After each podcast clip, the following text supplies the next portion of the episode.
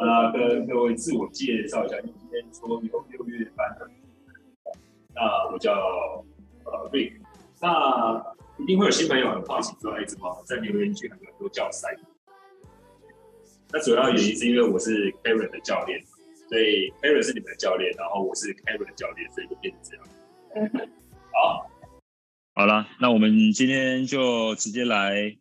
进入我们的正题，好。那我们今天要讲的东西就是呼吸这件事情的。那我相信各位有在参加那个线上课程的朋友们，就其实 Karen 可能在之前就曾经带过说带过你们说要怎么去练习呼吸嘛。那那个时候可能就没有讲到很清楚说练习这个东西要干嘛。那甚至是很多人会觉得说，哎哎，我平常也会吸气吐气啊，那我平常也活得好好的，这个东西怎么会需要特别去做练习的？那我这边就先来讲一些呼吸上面的好处了。哎，好，那呼吸会有什么样的好处呢？就是很多人会觉得说这个东西好像很神秘又不太清楚，或者说很多人会认为说它就是跟瑜伽啊，或者说可能跟冥想一些东西是有关系的。但其实呼吸这件事情是跟我们生活是息息相关的啦。那举凡来说，像。啊、呃，比如说有些人可能身体会有些疼痛，那可能看了很多医生，但是都找不到问题，说，哎，我到底是发生什么事？那身体还是会有疼痛。那有时候可能就是来自于说你的呼吸呃的方式是错误的。那在呼吸方式错误的情况下，就有可能说造成身体，比如说使用呃肌肉使用的错误啊，或者说呃让你的情绪处在一个比较敏感的情况。那这个时候你可能就会容易感受到疼痛这件事情。那有时候我们其实只要把呼吸去调整过后，然后让身体处在一个比较放松的情况的话，那这个时候呼吸，呃呃，你的疼痛感可能就会这样，因此去达到一个改善的效果了。哎，那再来是呃改善骨盆底肌这个问题，像有些人啊，什么肩颈酸痛啊，然后可能胸闷啊，然后可能偏头痛，其实蛮多时候这个东西会跟呃呼吸是有关系的啊。那等一下，我们后面的章节会再特别针对这些东西去讲讲一下，这样。那再来下一点是改善骨盆底肌的问题啊、会特别提到这点，是因为我们可能线上班的成员其实蛮多是女性的，那可能有些呃呃在女性身上其实比较容易有些骨盆底肌上面的问题，因为可能怀孕嘛，然后生小孩，对于骨盆底肌的一些肌肉可能会在生产的过程中产生一个破坏，这样。那在破坏之后，如果我们没有去重新建立起来的话，那如果没有这样重新去把它建立起来的话，那其实可能就会有一些呃后续的症状，所以就会有一些症状，比如说像可能比较容易漏尿啊，那甚至是可能有一些呃呃，比如说可能会有属膝部方面的疼痛感，那这些都有可能是呃。你的核心没有正确去启动的情况下所造成的，所以其实我们也可以透过呼透过呼吸这件事情，把我们的核心去重新启动过后，然后让我们的骨盆底肌可以重新找回它应有的功能啊。好，那当然再来是第三点，就是说呼吸其实跟我们的核心是息息相关的。那你核心并不是单纯说哦，我们躯干周围的肌肉去用力而已。它其实最主要应该是透过用吸气吐气的方式，让我们的躯干可以产生一个腹内压，呃，让它达到一个稳定的效果了。那像有些人可能哎比较容易有下背痛，比如说像可能久坐办公室的啊，或者说可能平常有些啊、比较需要劳动类的工作的人，可能会有下背上面的问题。那当然除了姿势上面的问题，其实也会有一部分是来自于说你的可能因为你的呼吸方式错误，然后导致你的下背紧绷。然后去产生一些不适感，这样，那我们其实也可以透过呼吸，呃，去改善你的呼吸模式，来让它找回原本应有的功能。那再来第四点，其实就跟第一点蛮像的。那我们前面有提到说，就是呼吸为什么会去改善我们疼痛嘛？那再来你去改善疼痛的时候，它同时间其实也会去改善一些，比如说像是血压跟身体疲劳的状况。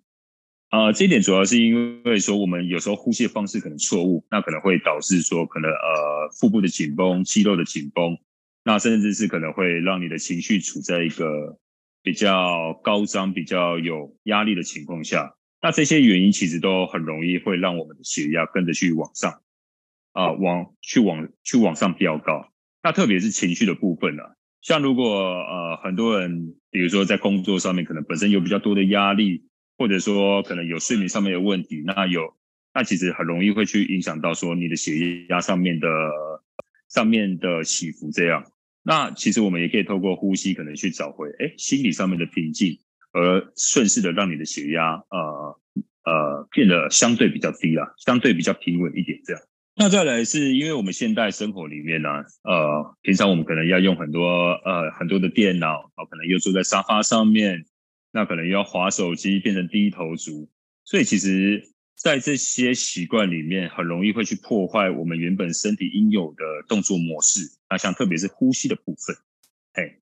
那在这个情况下，如果我们试着去把它找回原本的功能的话，它其实也可以把身体的压力去达到去达到一个释放。因为你可以想象一下，我们平常呃坐在电脑前面，或者说在家里坐在沙发上面的动作，很容易会是什么样子？其实很容易会是这样。哎，我可能驼背，然后头可能往前掉，然后我可能在这边滑手机这样，然后你的肩膀会为了滑手机，可能不自觉的这样往上变得更紧绷起来。那其实就很容易会有一些，哎，比如说像你肩颈的肌肉的僵硬，那甚至是前侧，比如说胸口、手臂这些肌肉的僵硬。那其实在这个时候，我们透过呼吸啊、透过呃胸腔的扩张、收缩、扩张、收缩。它其实也有助于说，你躯干周围的肌肉可以啊、用呼吸的方式去给它按摩跟伸展，然后让周围的肌肉啊可以变得比较舒缓，不要这么紧绷了。哎，那再来呢？嗯，我觉得蛮有趣的一点是说，哎，我们其实也可以透过呼吸这件事情来排毒。哎，那怎么说呢？这听起来很像是什么中医玄学之类，但其实它也是有一个啊、原理跟根据的啦。因为我们在呼吸的时候，其实这件事情啊，我们在呼吸的时候，其实我们的横膈膜是一个很重要的角色。那我们在吸气的时候，横膈膜会开始往下沉；吐气的时候，横膈膜开始慢慢的往上跑，这样上下上下的移动，去达到呃，去让我们的核心产生呃力量，然后让你的核心去使用它。那我们可以想象一下说，其实我们在我们横膈这个地方周围，其实有很多淋巴。跟比如说，我们最大的解毒，呃，解毒器官就是我们的肝脏嘛。那其实我们可以透过横膈膜的方式，上下上下的移动，然后去让我们，比如说肝脏跟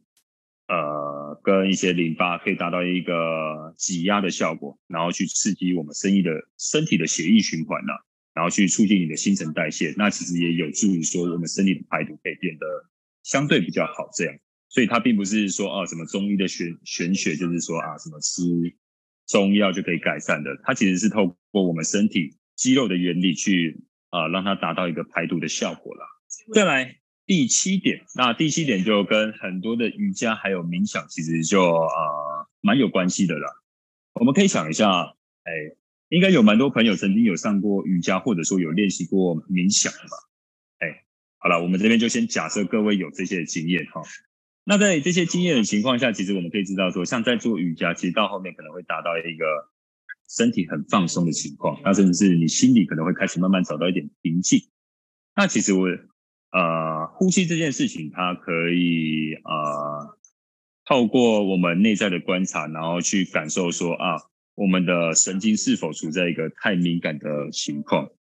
那如果你的神经平常都处在一个太敏感的情况，就是说你可能平常很亢奋。甚至是焦虑、烦躁，甚至会觉得啊，可能有些人会觉得什么换气过度、情绪紧张，然后觉得很烦，这一些事情，其实很多时候是因为我们的神经系统啊，它处在一个比较高张的情况，就是我们的交感神经是处在一个比较活跃的情况。那其实我们也可以透过呼吸这件事情去把我们的，那其实我们也可以透过呼吸这件事情去把我们的交感神经开始转变成副交感神经。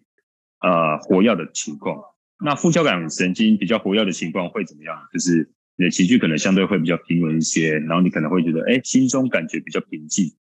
你不会说，哦，你可能坐在那边，然后没有没有做什么事，就很容易烦躁。它其实会很像是我们刚刚做完瑜伽，然后甚至是做一些冥想的那种平静情况了。那这也是我们希望说，啊，平常生活中是维持着一个呃身心比较稳定的情况，这样。那这些就是我们常见的一些呼吸的好处了。那当然还有很多啦，只是因为怕这样每一个都讲出来的话，那它篇幅可能会很长啊。因为像睡眠这件事情啊，它其实会是我们神经系统上面的一个切换。那呃，失眠其实有时候呃很多的情况，我们会说啊，就是可能是你压力大，可能要烦很多事情，所以你才睡不着。但我们要去思考的是，压力大这件事情会对身体产生什么样的影响？那很多时候是会让你情绪处在一个比较紧张的情况。那你情绪处在一个比较处在比较紧张的情况时，那你的交感神经就会比较处在一个活跃的状态，因为就是你可能要去思考、想任何事情，或者说你要运动或做一些事情，这个时候你的交感神经就会处在一个很发达的情况。那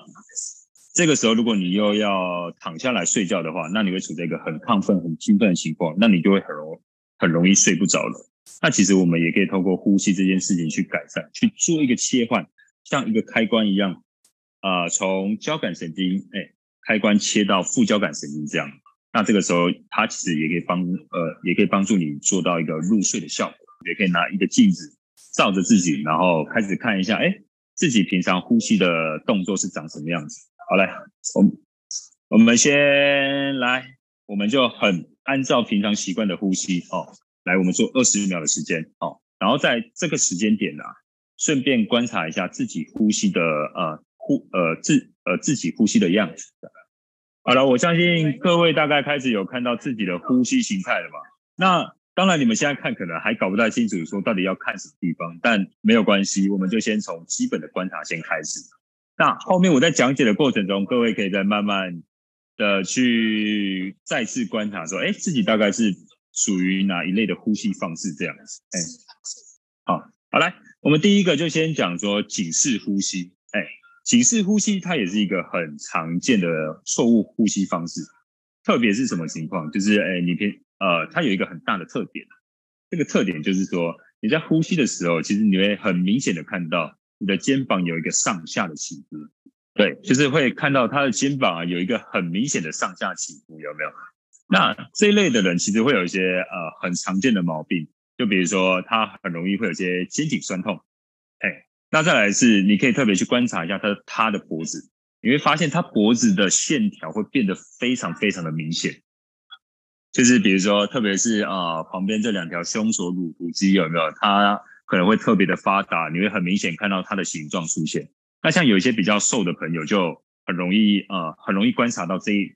呃，很容易观察到这个现象，就是会发现说，哎。哎，他的脖子啊，肌肉感觉好像是整个爆炸出来，这样就会看得非常明显。那再来是这些的人，他其实很容易会有一些啊肩膀紧绷，那甚至是可能会有些胸闷的情况。那再来严重一点，我相信很多人都会有经验，就是他们可能会有一些偏头痛的情况。那为什么会提到偏头痛呢？其实很多人会说啊，偏头痛可能是受到风寒啊，或者说可能是快感冒，所以才会偏头痛。但讲实在，就我的实务经验上面的观察啦，其实蛮多偏头痛是来自于是肩膀太紧绷。因为其实我们可以去了去了解一下，我们肩膀周围啊，其实有很多肌肉是会是跟我们的脖子的肌肉是有一个连接点，然后还有一些所谓的筋膜啊，它本身是连在一起的。那这个时候，如果你肩膀太紧绷的太紧绷的话，它其实会连带的去拉扯到周围的肌肉。那这个肌肉会一路上延到你的头顶，那你可以想一下，在这个时候，肩膀肌肉紧绷去拉扯到呃，比如说脖子跟头的肌肉一起往下拉的话，它是不是很容易就会有些紧绷的情况出现？那这个紧绷就很容易会让我们感受到好像有所谓的偏头痛的情况。所以其实各位也可以去观察一下，说，哎，你们在偏头痛的时候是否有伴随着，比如说，可能你的脖子也觉得不太舒服，你的肩膀也不太舒服，而然后这个不舒服会比平常特别的严重，如果是的话，那呃大家可以去了解一下，了解一下说，那这可能是来自于说肩呃肩膀的紧绷了。那再回推的话，就有可能是呼吸上面的方式是产生一个错误了。好，好来，那再来是说有些有啊、呃、这种呼吸方式其实蛮特别，也会有所谓吞咽困难的问题。因为我们正常在呼吸的情况下，应该是透过用躯干的肌肉去产生呼吸这个动作。那如果我如果我们现在产生了一个代偿，哎，我们开始用脖子去呼吸的话，那其实你脖子周围的肌肉就会开始有一个很紧绷的情况出现嘛。那你可以想象一下，比如说我们吃东西或喝东西的时候，其实也要用我们颈椎一些比较深层的肌肉去帮忙工作。那你想一下，他的工作本来是负责吞咽，但这个时候他又要来负责说啊，我要来负责呼吸，去主导呼吸这件事情的话，你想想看，一个人分饰，一个人做两份工作，其实很容易会有一些过劳的情况出现，那甚至是肌肉僵硬的情况出现。那这个时候可能就会去影响到你的吞咽功能，会让你在吞咽的过程中可能会觉得，哎，怎么好像很不顺？那再来也是通常呢，呃，呼吸模式错误的人，其实也相对的会有很多焦虑跟哦紧张的情况出现。那这部分的原因就像是我们刚刚前面讲的，因为呃我们的呃交感神经跟副交感神经本身的切换。啊，出现了错误，那这个时候就很容易会有些这些的状况了。那这些是我们常见的警示呼吸的人很容易会出现的一些问题。这样，好来，再来我们下一个。对，好来，那再来第二个错误的方式是胸式呼吸。哎，胸式呼吸也算是一个蛮常见的呼吸方式了，呃，蛮常见的错误的呼吸方式这样。那它就是有一个很大的特点是，你看这个人吸气的时候，特别是从侧面看，他的形态会是可能只有胸部动，然后很容易伴随着他的腹部去往内收。其实他在呼吸的过程中啊，就他的空气都只聚集在他胸部的这个地方，然后可以很明显的看到说，他的肚子可能会习惯的往内收，或者说他的肚子可能不太会动这样。那这一类的人大多都会是胸式呼吸的惯用者这样。然后这一类的人其实可以去观察一下，说，呃，呃，他们会有一个蛮常见的状况，就是他们的肋骨其实会很习惯是打开来的。呃，比较常见的状况是，像你可以去看有一些可能，啊、这个在比较瘦的人上面的人身上，其实比较容易观察到，就是他可能肋骨这边这个地方，他会习惯是打开来的。就是正常情况下，我们应该是这样摸下来是平整，不会觉得突突的，不会觉得特别突突的。但你可以去观察说，有些人可能就会变成说，哦，他的肋骨可能是这样打开，处在啊、这个角角是整个翘出来的。那这类的人就是属于有肋骨外翻的情况了。那这个问题有可能是来自于说他的呼吸模式上面是错误的，或者说他可能习惯是用一个胸式呼吸的的人了。嘿。那再来是，呃，胸式呼吸的人其实会发现他的呼吸其实是属于短而快的，因为我们可以去试想一下，在我们人体的原始设定啊，我们的呼吸在平常的情况下应该是很平稳的、很缓慢的、很顺畅的，但胸式呃胸式呼吸通常会用在什么情况？比如说你遇到一些危机的时刻，或者说可能需要工作，你需要大量氧气的时候。比如说，你这个时候可能跑完步，那你可能会产生胸式呼吸，胸式呼吸，像这样，就是这种短而快的情况。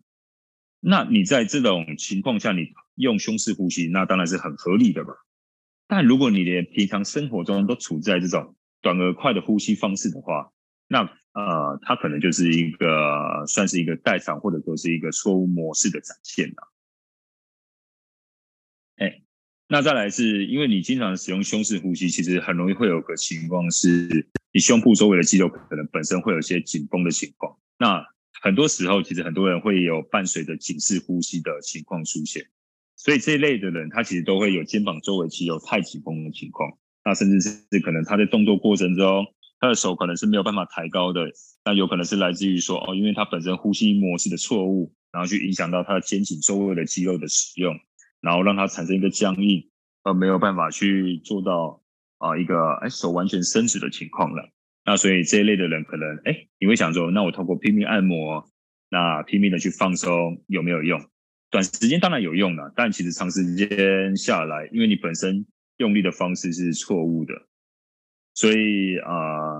所以他的问题，就算你短暂的放松后，他其实很快就很快就会回来了啦。对。那再来是哦，这一类的人其实也很容易会有下背问题啊，下背痛的问题。所以它其实腰啊会这样一直上下提。那其实它就会变成说，你在呼吸的过程中，其实也用到你的你背部的肌肉去帮忙完成这个动作。那我们背部的肌肉在这个在这种反复的情况下，它其实很容易就会产生一些僵硬跟紧绷情形。那你就很容易会有些啊，觉得好像下背蛮紧、不太舒服的情况出现了。所以这也是错误呼吸模式里面一个很常见的问题。这样，那再来我们进行下一个呼吸。哎，好了。那再来是腹式呼吸，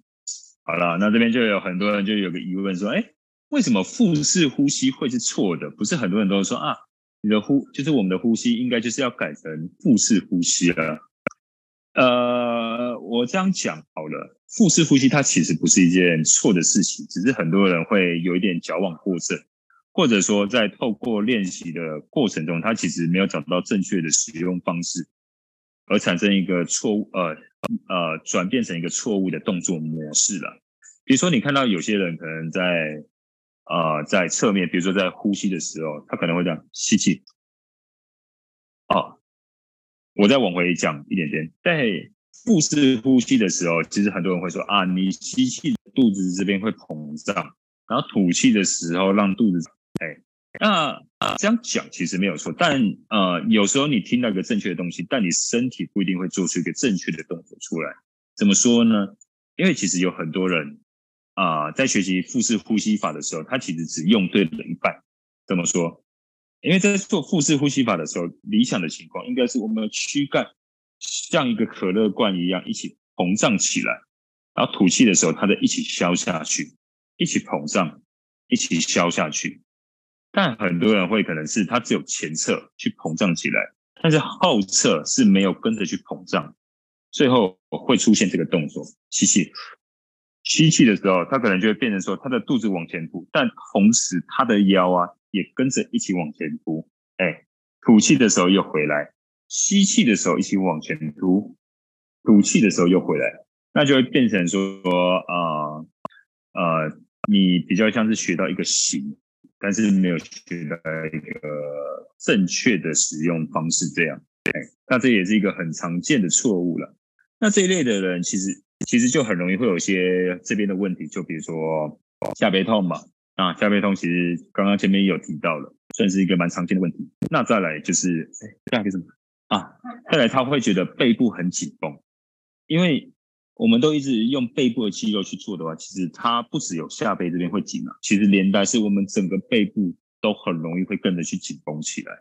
那再来是因为我我们在呼吸过程中有没有，我们背部整个紧绷起来有没有？这边肌肉整个缩短，会把你这样骨盆开始往，把你骨盆往前带，所以它会产生一个骨盆前倾的情况。哎，那再来骨盆前倾的情况下，因为你的骨盆没有在一个好的位置上面。那你甚至是会开始影响到你的髋关节卡住，卡住，哎，所以会产生一些，比如说髋夹肌。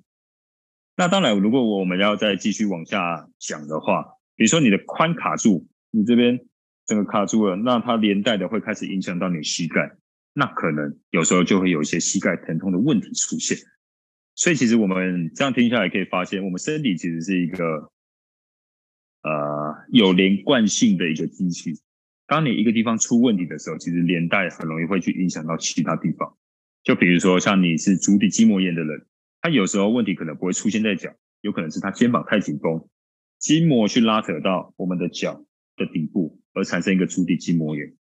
那有时候我们膝盖可能会有一个疼痛的情况，但有时候并不是膝盖出问题，而是可能比如说我们髋这个地方出问题，或者说是。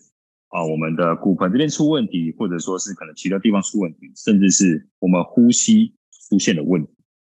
哎，所以其实啊，有时候一个地方如果有开始疼痛出现的话，我们就要去追本溯源啊，去找出真正造成这个问题的地方在哪边。哎，好，那我们现在讲了一个，讲了三种错误的呼吸方式嘛。那其实各位会比较有概念，说，哎，那呃，就是你就是我们常见的呼吸模式大概是怎么样子？好，你自己观察自己的呼吸方式大概像是什么模式？那这种模式通常不会是单一的啦，其实很多时候它会是混合的。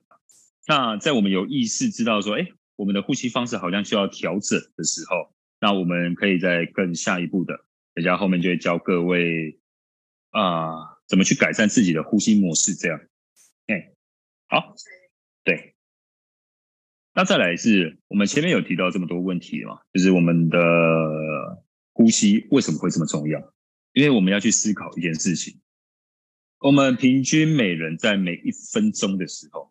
其实呼吸大概会有十二次到二十次左右。那在这种情况下，我们可以试想一下，那我们一天到底要呼吸几次呢？其实将近要到两万次，甚至是有些人可能会频率比较高一点，到三万次左右。那你可以想一下，你这个动作每天可能要做到两万次。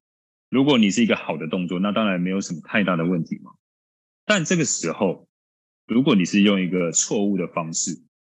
你想一下，你肩膀就是这样，每天紧绷、紧绷、紧绷三万次。你光是有意识的这样去做，可能就已经很累很酸了。那你想想看，你是无时无刻，甚至有些人可能是这种方式很多年，那你觉得你的肩膀会放松吗？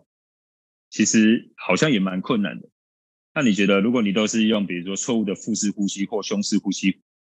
的话，那你腰这样每天这样微呃微小的移动，你觉得你的背部肌肉会是啊、呃、会是健康的吗？其实很多时候就是很容易会这样就出现了问题嘛。那所以其实我们就是要试着去改善这个改善这些问题，对，好。好，那再来我们就来，刚刚讲了很多错误嘛，那再来我们就是要讲一下说，哎，那怎样到底是好的呼吸？我感觉好像怎么吸气怎么错这样。呃，当然这也不是啊、我呃，因为我觉得呼吸错误这种算是一个现代的文明病啊，就是是一个现代人因为生活习惯的问题，所以呃导致的一个问题啦。所以有时候呼吸这件事情反而变成我们要特别的去练习。对那什么叫做一个好的呼吸呢？其实我们我们在呼吸的过程中啊，应该想象着我们的躯干这一段，哎，像是一个可乐瓶一样，可乐瓶里面充满着气体嘛，所以把这个圆柱体整个是很完美的把它撑起来。那这个时候你去挤压它，它其实是很强壮的，那是很不容易被压迫的。但这个时候如果里面可乐没了，这个罐子被打开了，这个可乐罐是不是变得很脆弱？你可能轻轻压一下。它可能就扁掉了，所以我们在呼吸的时候，应该想象的是，我们的躯干应该是全面的、三 D 的，一起去膨胀起来。那这个膨胀要特别注意啊，它比较多是来自于是左右的膨胀跟往下的膨胀，它其实不会特别的这样去往上膨胀。好，所以其实我们看到一个比较好的呼吸情况，应该是我们在吸气的时候，吸你的躯。你的肋骨啊是往两侧这样哎一起打开来，然后你的肚子跟你的腹部是一起膨胀起来，同时间你去看你的背跟你的腰，它也是一起膨胀起来的。所以你在呼吸跟呃吸气吐气的时候，你的躯干应该是一起膨胀，一起往下沉，一起膨胀，一起去往下沉，而不是说特别用单一一个地方去使用，比如说哦可能只用颈式呼吸，只用胸部。或者说，或者说可能只用腹部，它应该是啊、哦，我们整个躯干、胸腹、腰背，整个一起去使用它这样。哎哎，所以这边就是有一个图嘛，哎，就是大家可以去看一下。那粉红色的那块就是我们的横膈膜了。那在吸气的时候，就会看到说，呃，横膈膜开始去往下沉，然后你的肋骨去打开来，让更多的气体可以去冲进你的肺，然后。你的横膈下沉的时候，让肚子这边产生了压力，然后身体一起去膨胀起来。那吐气当然就相反过来嘛，吐气的时候，它就是哎，打开的地方会开始慢慢往下沉。比如说吐气的时候，你会开始肋骨这样往下的；吸气的时候打开，吐气的时候开始慢慢往下沉。那你的腰跟背也是一样，吸气的时候膨胀起来，吐气的时候开始慢慢沉下去。哎。那当然有一个很大的重点是在呼吸的过程中，你的肩膀应该是处在不动的情况。哦，那这个不动当然不是说你刻意的去把它往下压，让让它不要动，而是在呃呼吸的过程中，它就是很自然呈现的时候它不会有上下摆动的情况。那其实在这过程中，你肩膀本身就不会有太大的起伏。那则那这才是一个比较理想的呼吸情况了。那再来是我们刚刚都说，哎，上下嘛，那其实还有很大一点是可能有些人生活习惯的问题啊，那跟他平常可能比如说工作，然后身体的姿势，他可能有一侧的肌肉可能会比较紧绷，那可能就会导致说他在呼吸的时候，比如说我可能只有左边扩张起来，但是右边好像都不太动。那这种可能也是在呼吸，呃，也是呼吸上面我们需要特别去做调整的地方了。对，所以等一下我，等一下我们后面呢就会来开始教各位啊，开始怎么练习一个正确的呼吸。那等一下呢，哎，如果周围有个小空地的话，因为等一下可能会躺在地板跟趴在地板上面了，那可以的话，哎，可以开始清出一个小空间，哎，那我们等一下可以一起来练习这样。我们等一下第一个练习的就是三个月趴姿，呃，三个月的婴儿趴姿的训练。那像这个动作里边，它其实啊、我们可以透过动作去啊、去让你的肩膀啊比较不会有啊呃，呃上下的起伏，可以去意识到说，哎，我呼吸过程中是用这个地方去助力。那再来是因为我们我们趴在地板的时候，它会去限制前侧的动作。所以你会更明显的去感受到说，哎，你的背部是否有起？所以其实可以啊、呃，像有些人在呼吸的时候，如果你观察到你的背好像不太知道怎么去吸气吐气的话，那其实可以透过这个动作来练习看看。好来，好来，首先这个动作啊，我们就会先趴在地板上面，哎，好，然后再来是手帮我往前，像做棒式一样，帮我轻轻撑在地板上面，哎。那这个时候你会感受到你的你的腹部啊是很轻松的躺在地板上面。那再来有一点啊，就要特别去注意说，你在做这呃做这个动作的时候，有些人可能比如说腰比较紧绷的，那你这样做这样撑的时候，你会感受到你下背会有很大的压力。那我会建议啊，来帮我把手往前撑一点点，对。这个时候，你就可以透过说把手往前撑一点点，去改善身体的角度，让你的下背的压力比较不会这么大。所以，等一下在呼吸的过程中，我希望说你的背部是处在一个没有任何压力的情况。那再来，双脚就这样帮我轻松的平放在地板上。哎，好来，那再来我们啊、等一下呼吸的时候，你可以用鼻子或嘴巴都可以，都可以。好来。这个就是透过呼吸的方式去诱导我们的身体，说我们的背部要怎么去啊、去充气这样。那这个动作其实还有个要点要特别提一下，刚刚没有讲到，就是在支撑的时候啊，我希望啊，你的肩膀这边呢、有没有是把胸口挺出来的，而不要说哎，你的胸口是往下掉。有没有这样掉下去的？有没有？那这个时候就让你肩膀去用力，那我们身体也会处在一个比较不好的姿势下，所以一样撑的，微微的把身体撑起来，在这个动作情况下去练习呼吸，才会达到一个比较好的效果。练习的朋友就是也可以注意一下我刚刚常讲的，呃，刚刚经常提到的这些问题，这只是我们比较容易忽略的地方。哎，那在这个时候呼吸啊，应该感觉到，哎，我们的腹、我们的背啊，感觉好像被充满着气一样。吐气的时候，你会觉得你的背跟腰啊，慢慢的往下沉。所以在这个呼吸的情况下，你应该会觉得肩膀是轻松的，是很轻松的撑在地板上面。然后呼吸，呃，比较有感的位置，应该都会落在你的腰部跟你的背部这样。哎那所以像如果有些人呼吸模式错误，或者说你会很习惯，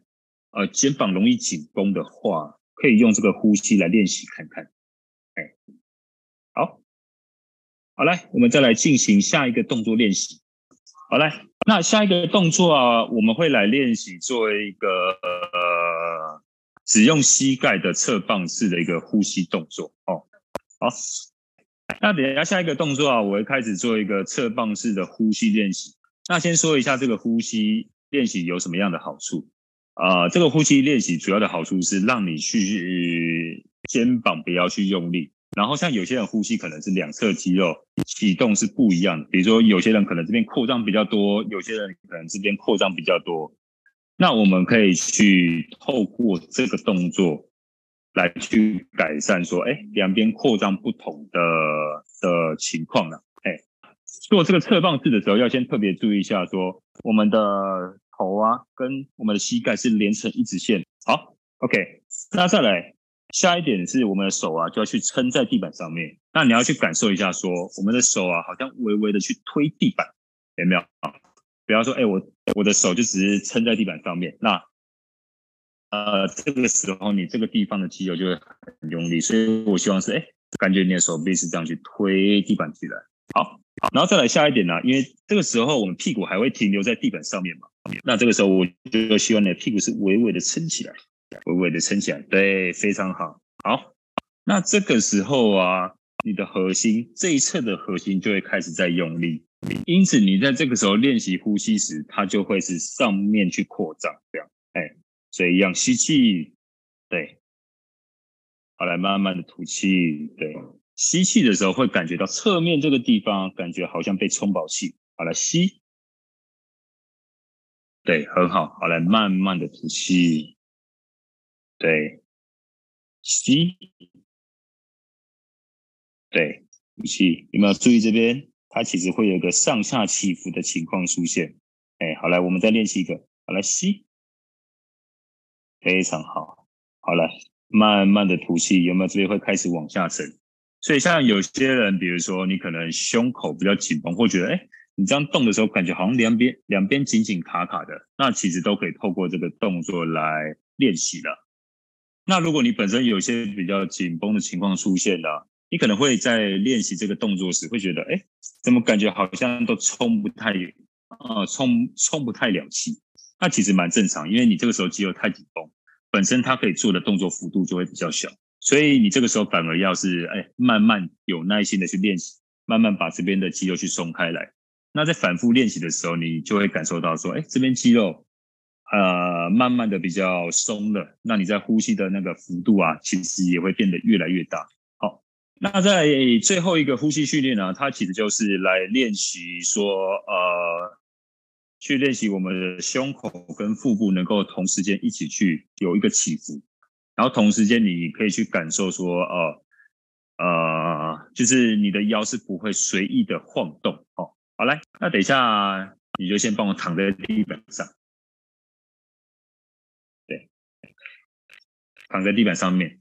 好来，这个时候帮我把脚先抬起来，对，然后膝盖微屈，好，那这个时候这个动作有一个要点啊，就是我们的膝盖啊，希望大概是落在你的屁股的正上方。那在这个时候啊，你的核心比较不会出力太多了，不然我们练到后面变成一个核心训练，那就是有一点本末倒置了。那再来是你的脚跟啊，有没有？比你的膝盖再高一点点，对，像这样，然后脚背微微的帮我勾，帮我往上勾，哦，好，然后再再来啊，这个动作就是让你的肩膀放轻松一点点，嘿，所以这个时候你不要觉得这个地方啊是有压力的，这边放轻松，好，来再来，一只手帮我放在胸口，一只手帮我放在肚子，对，好，来一样来练习呼吸，哎，对，好，来一样慢慢吐气。那这个动作我们要去观察什么呢？就是你在呼吸的过程中啊，你的胸口跟肚子的起伏应该是一致的，而不会说有一个比较快，或者说有一个比较慢这样。哎，所以要吸、吐，对，非常好。好，来吸、吐，对。然后在呼吸的过程中啊，同时间你会感觉到你的腰啊，就是哎，就是都是稳定的贴在地面上面，而不会说你在吸气的时候它的空隙变大，吐气的时候它空隙变小。所以这个时候啊，我们躺在地板就可以感受说我们的腰有没有去乱晃动。哎，好，那当然有些人会觉得说啊，我这样脚抬起来好像蛮酸的，其实就很适合去找一张比较高的椅子了，找一张比较高的椅子。那这个时候你就这样垫着，好，来，等一下哦，先放。如果高度不够的人，就是这样拿一些东西把它垫在脚这边。好，来，脚，对对，我们就可以先用这个动作来当做一个练习了。那等后面开始比较熟练的时候，我们可以再试着说脚不要放在椅子上面，哎，这一样，特别注意哦，肩膀是放轻松的。好，来吸，好，来慢慢吐气。对，很好，非常好。好，来吸，对，好来，慢慢吐气。对，吐气会觉得腹部往下沉，同时间会感觉是往这个方向沉下去哦。对，很好。好，来再来一个吸。对，很好，吐气。对，沉下去。好，OK。那其实透过这三个动作啊，就是它可以让我们的核心去学会说要怎么去去使用啊。那当然，像我刚刚提到的，我们第一个趴在地板做支撑的那个呼吸啊，如果你本身肩膀是容易上下跑动，或你不太知道要怎么用腰去练习呼吸的话，那这个是一个很好的练很好的练习动作。那再来第二个侧棒式啊，主要是针对说我们身体切一半，如果左右两边起伏是不一样的人。或者说一边快一边慢的人呢、啊，那这个时候其实也可以透过这个动作侧放式来练习啊，让两边的扩张是差不多的。那再来第三个动作，就是我们刚躺地板脚抬起来的这个死虫动作，那它就可可以去练习说我们的胸部跟我们的腹部，它可以一起去起伏啊，去改善这种情况。那像有些人可能是哎吸气的时候只有胸口动，或者说吸气只有腹部动。那其实都可以透过这种方式啊，去达到一个改善的效果。那当然，这种东西不会是说练习一次啊、两次就可以啊改善的。它其实需要经过长时间反复的去练习，才有办法，呃，才有办法真的追根究底的去把它改善掉。它就有，因为错误的呼吸，它就像是一个勾勾顶的前男友或前女友。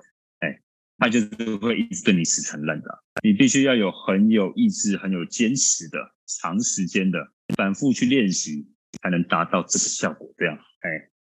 好，好。那最后啊，我这边哎跟各位再分享另外一个东西，请各位准备一个皮尺嘛，对不对？哎，皮尺。那为什么要准备皮尺呢？这个东西我们就是要来去看一下各位的呼吸智商到底是高还是低，这样。哎，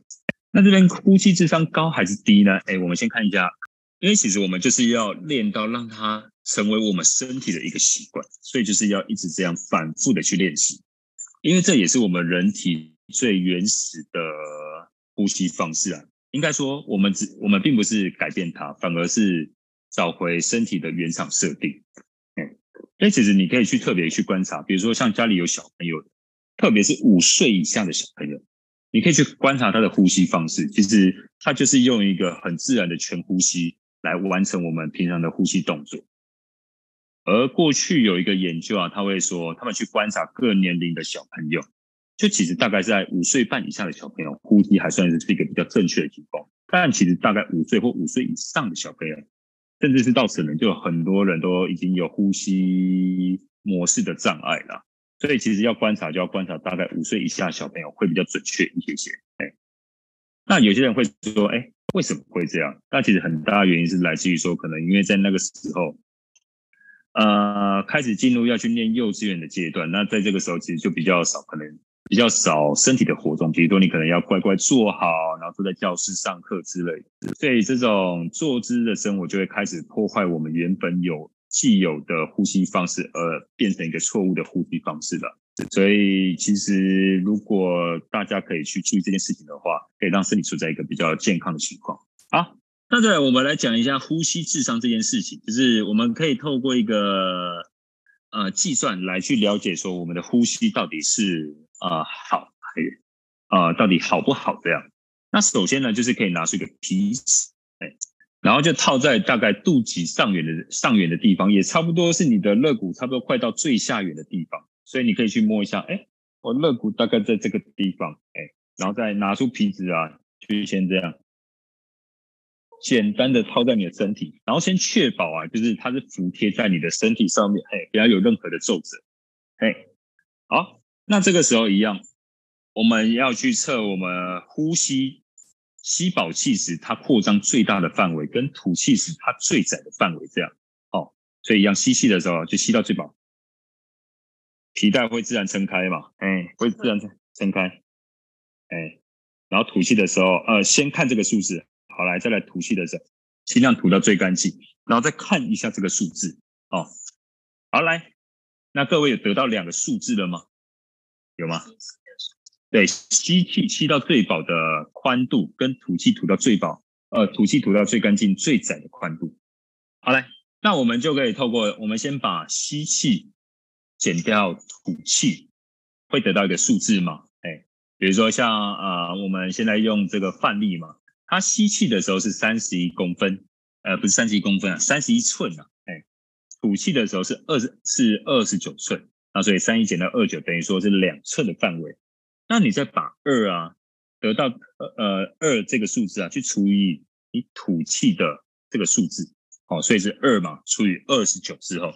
会得到零点零六九这个数字，然后得到这个数字之后，你再把它乘以一千，哦，就会得到六十九，那就会得到说哦，你的活动范围就是六十九趴这样，哎，好来，我们先算算看，简单的数学啦，好，那各位有算出来吗？哎。好，我们先量完，等一下再来公布说我们要怎么知道我们的呼吸智商到底是好还是坏？因为等一下我们呼吸智商其实还要考量到你平常的呼吸模式是怎么样子。所以刚刚有很多朋友有把呼吸模式给打出来，有没有？那等一下会跟各位说要怎么去判断。我们可以来看到呼吸模式啊，如何计算你的呼吸智商？首先我们有得到一个嘛。你刚刚得到了一个数字，所以它是横轴的，横轴端看到最下面，它就有写说活动范围嘛。那这个时候就可以看到你的活动范围大概是落在什么样的区间。哦，好来，再来动作位置是什么呢？啊、这个公式计算里面，它是把我们的呼吸方式分成垂直跟水平的方式。所谓的垂直就是说，哦，吸气的时候肩膀很容易会往上，那或者说只用胸式呼吸的方式。那这个会叫做垂直的。那如果你在呼吸过程中是，哎，我肩膀有往上跑，然后呼吸同时间也有往外侧扩张的话，那它就会是属于混合式的。哎，那水平的，就是我刚刚说的，我们正常的呼吸方式，就是我的肩膀是不移动，都只往两侧去扩张这样。哎，所以像一般，如果你是有用错的腹式呼吸，呃呃，错的腹式呼吸的话。可能比较多会是混合式的。那如果你会，呃，你呼吸过程中你的肩膀是会上下移动的，它可能就比较算是垂直式的。那如果你发现这两个症状都有，那它就会是混合式的这样。哎，所以可以去观察一下，那就可以看到说你的数值大概是落在什么样的区间这样。哎，哦，好，那这边看完的朋友可以再帮我把它打出来这样。哎。对，好，那这边呢，我就来说明一下，这 A 到 F 有什么样的区别。首先呢，我们最理想的情况就是希望可以落在 A，哎，你是一个水平的呼吸方式，同时间呢，你的吸气吐气的扩张范围又是有足够的扩张，哎，就是算出来是百分之一百二这样，那就会落在 A，就代表说你有非常呃，会落在一百到一百二之间。那这个时候就代表说你的呼吸模式是非常非常的棒，哎，其实啊、不太需要去做什么修正，就是没有什么可以挑剔的，哎，那如果你是啊、呃、B 的话，那 B 的话就代表说哦，你可能是在呼吸上面还是有些问题，比如说你可能是呼吸过程中肩膀还是会稍微的移动，或者说你在呼吸的过程中其实扩张的范围还没有到非常非常的足够。那它可能就是会落在 B 这个范围，就代表说，哎，其实还是有些东西需要去做修正了。那在 C 呢？C 呢，就是比 B 啊问题再更大一点点。比如说，哦，呼吸范围可能真的太小了，或者说你可能在呼吸的模呼吸的模式上面啊，可能真的是有比较大的问题，就是有比较大的进步空间这样，那可能就会落在 C。那再来更严重就是 D 跟 F 嘛，哎，那当然可能落在 D 跟 F 的，嗯。D 的话其实还要，落在 F 的话，那呃书上呢他会建议说，可能找一个懂呼吸的教练去帮你去协助你达到一个改达到一个改善的效果，这样。哎，那所以我们可以去透过啊、刚刚的数字跟你的呼吸方式去评估说，哦你的呃呼吸等级大概在怎么样？那我们在比如说经过一个月的练习，或者说两个月的练习之后，再重新观察一下。哦，看看自己的呼吸啊，是不是有变得比较好？哎，啊、希望各位在这个练习的过程中啊，哎，呼吸方式可以变得越来越好，然后身体的压力是越来越小，每天睡觉的精神是睡饱睡完之后的精神是越来越好了。嗯，好，那我们今天分享的东西就差不多到这边了。好了，拜拜喽。